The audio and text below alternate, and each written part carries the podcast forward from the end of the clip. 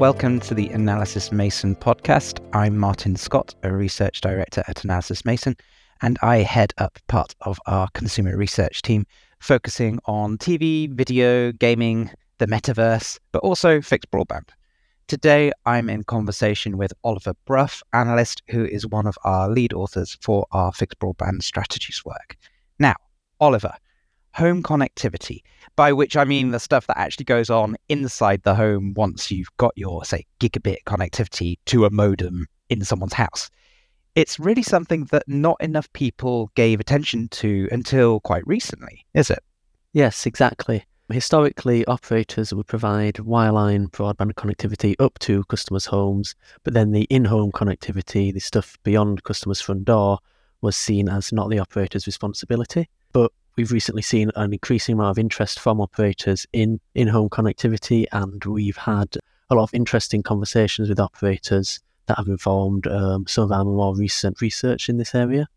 Um, so we've recently published an article on operators' Wi-Fi strategies in the connected home, and we're planning to publish a longer um, strategy report on opportunities for fixed broadband um, operators in the connected home later this year as well. Yeah, so this is this is part of a focus area for our research for the fixed broadband strategies research program this year. The, the four mm-hmm. pillars that we're focusing on for our research this year are the rollout monetization of fiber, fixed broadband customer satisfaction um, and, ret- and retention, which has been a, a, cornerstone for many years of our research, fixed wireless access and the relationship that has with traditional wireline connectivity. And the fourth pillar is home connectivity, where this research sits. And as Oliver mentions, we've got a series of reports coming out across the year. Now, Oliver, for this this initial piece of research, the the article that's been published, the the report that's I think being published later this month, it'd be great if you could sort of frame the central problem that we're we're trying to address with the work.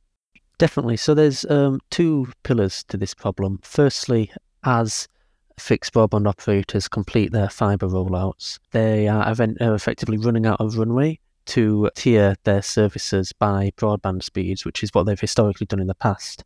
As in some markets where you have near ubiquitous fibre coverage, how can operators differentiate their service on broadband speed? They have to look for other areas, and one of those areas is in-home connectivity and the quality of um, home Wi-Fi.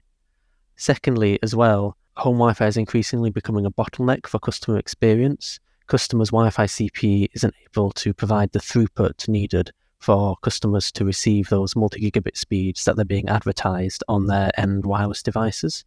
So there's definitely a need for operators to provide the improved Wi-Fi services so that customers can um, get that improved experience that that they think they're buying when they're sold um, multi-gigabit broadband speeds. So we've been talking to a wide range of operators from large multinationals down to small local players. And in that research, we've we've come up with three categories of approach that operators have taken to thinking about in-home connectivity and what, what they can do in home. So could you describe them for me, please? Yes, definitely. So the first category is uh, improved home Wi-Fi services. This is effectively efforts to improve quality of service aspects associated with home Wi-Fi. So more often, this um, takes the form of providing um, advanced routers with Wi-Fi 6 capabilities or mesh access points to improve Wi-Fi coverage within the home. The second category is smart home services. This refers to consumer IoT services related to home, home automation, so uh, connected um, light bulbs and doorbells, and um, home surveillance services, so connected security cameras would be one example of that. And the uh, the final category that we have is additional Wi-Fi functions. These are the uh, software functions that are provided over operators' existing Wi-Fi CPE. On operators are able to provide solutions such as parental controls and device management capabilities that are accessed through operator CPE and also other touch points like operator owned apps on mobile phones as well.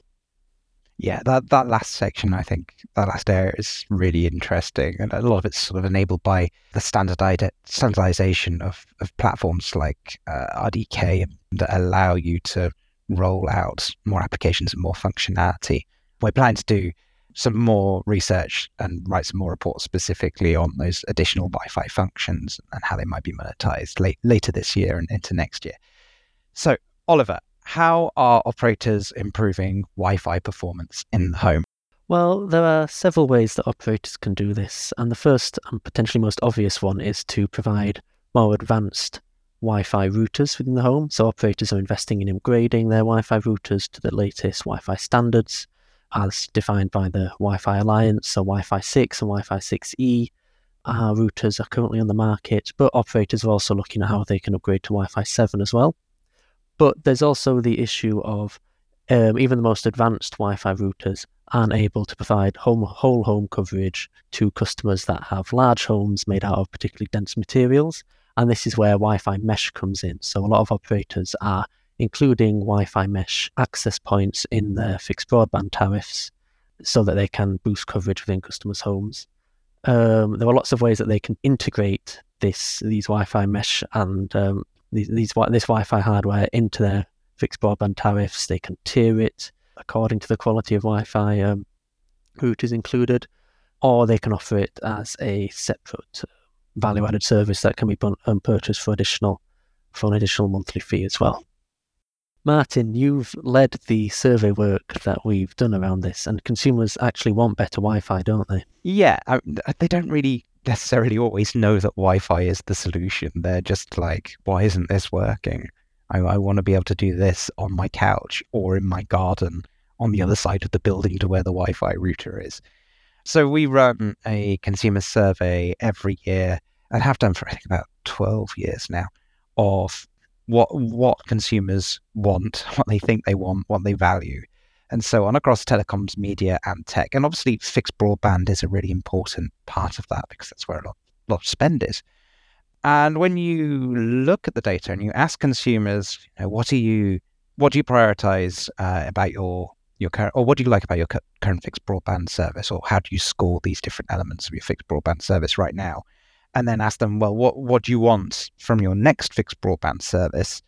Well, obviously, number one, everyone always just talks about the price. They want everything to be cheaper forevermore. And hey, don't we all?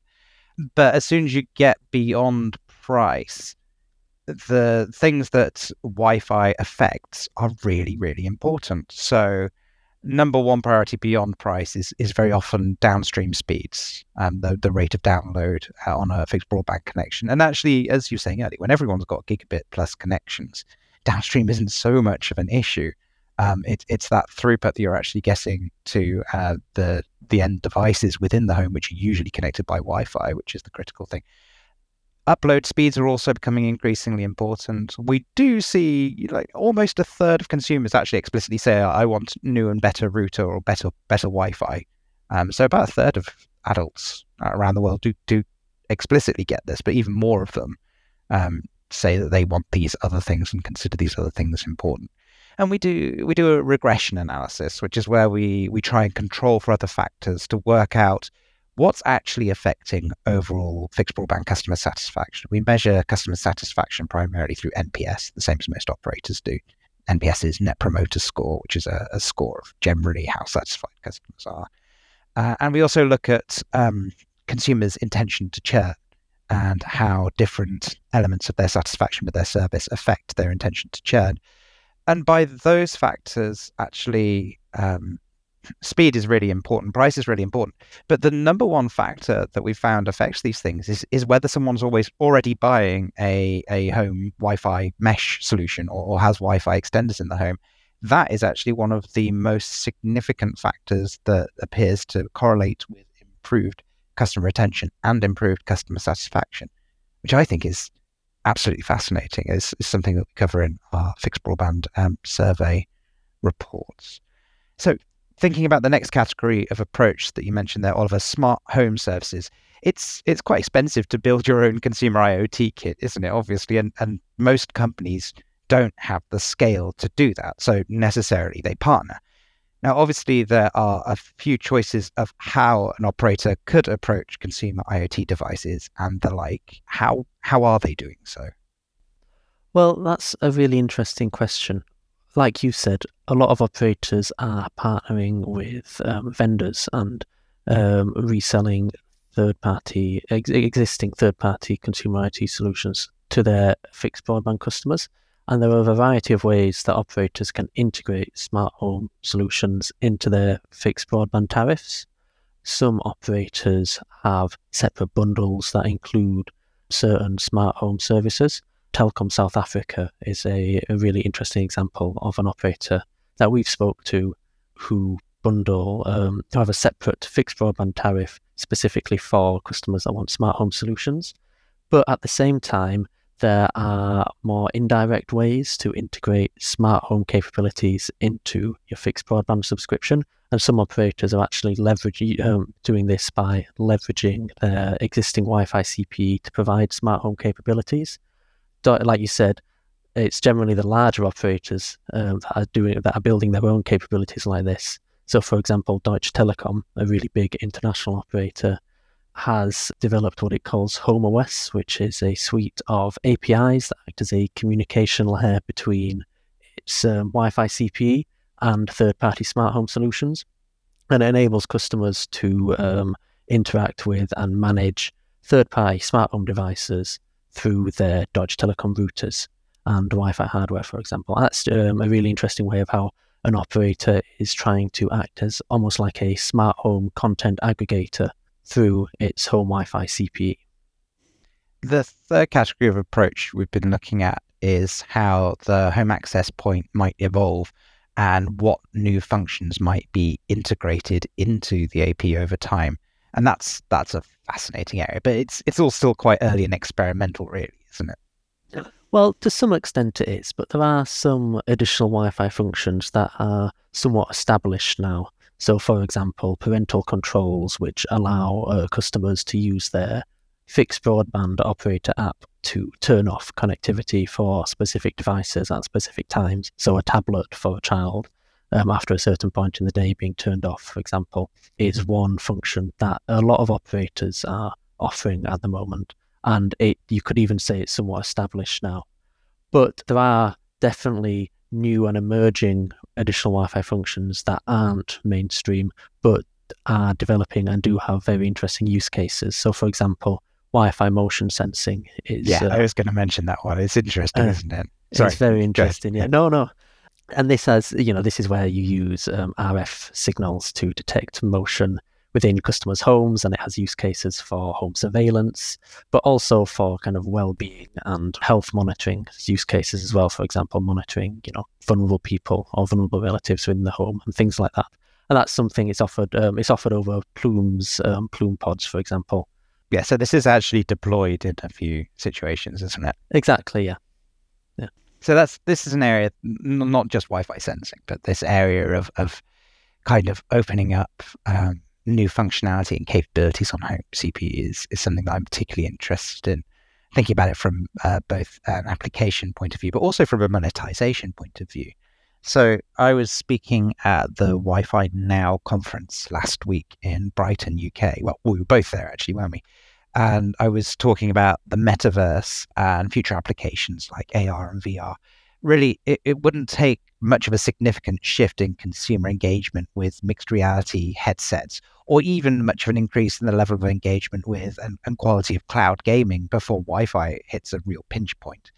and right now there are an awful lot of legacy wi-fi 5 routers out there creaking along and you can't retrofit them with all this sort of extra functionality also Apple's um, Worldwide Developer Conference is, at the time we're doing this recording, next week. And it's quite possible that that gives VR applications a shot in the arm, the, the shot in the arm that they need to move towards early mass market take up finally. I mean, we've been talking about this for 20 years, but you know, Apple have a reputation for seismic shifts and disruption, and they've been planning this for a long time. I'm not an Apple cheerleader, but I, it's interesting, and and I've been doing research into these kind of these catalyst events that might change demand and software development for mixed reality and AR applications, and, and AI actually has an important role to play in this too. So uh, this this first generation headset from Apple is probably not going to sell millions and millions of units immediately. It, it seems quite clear it's going to be at a high price point, but it could be the start of something that that grows. and also what companies like Nvidia and Microsoft are doing with cloud gaming too. That I think could contribute to this pinch point in home Wi-Fi, and that might need a more sophisticated set of capabilities to be built into the home access point to support those services. So not just a migration from Wi-Fi six to or Wi-Fi five to Wi-Fi six to Wi-Fi seven, um, but things that can be monetized and productized like lower latency on demand, like you know a hot button for paying for 24 hours of, of kind of premium connectivity. I mean, you get into some some tricky things with net neutrality there, but there are ways that certain operators are kind of approaching this by making it consumer-led functions rather than uh, operator-centric solutions.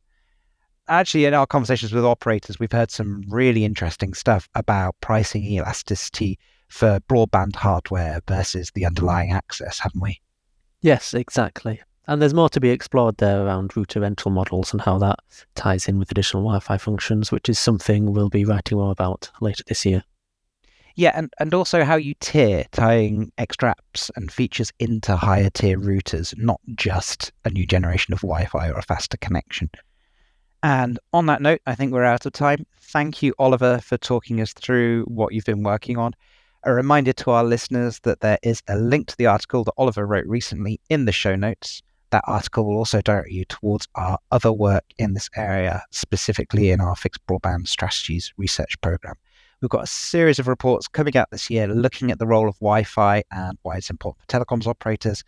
And I'll also be putting out a report on that last point I was talking about how AR, VR applications and the metaverse or metaverse type applications potentially affects operators' Wi Fi strategies too later in the year. Thank you for listening.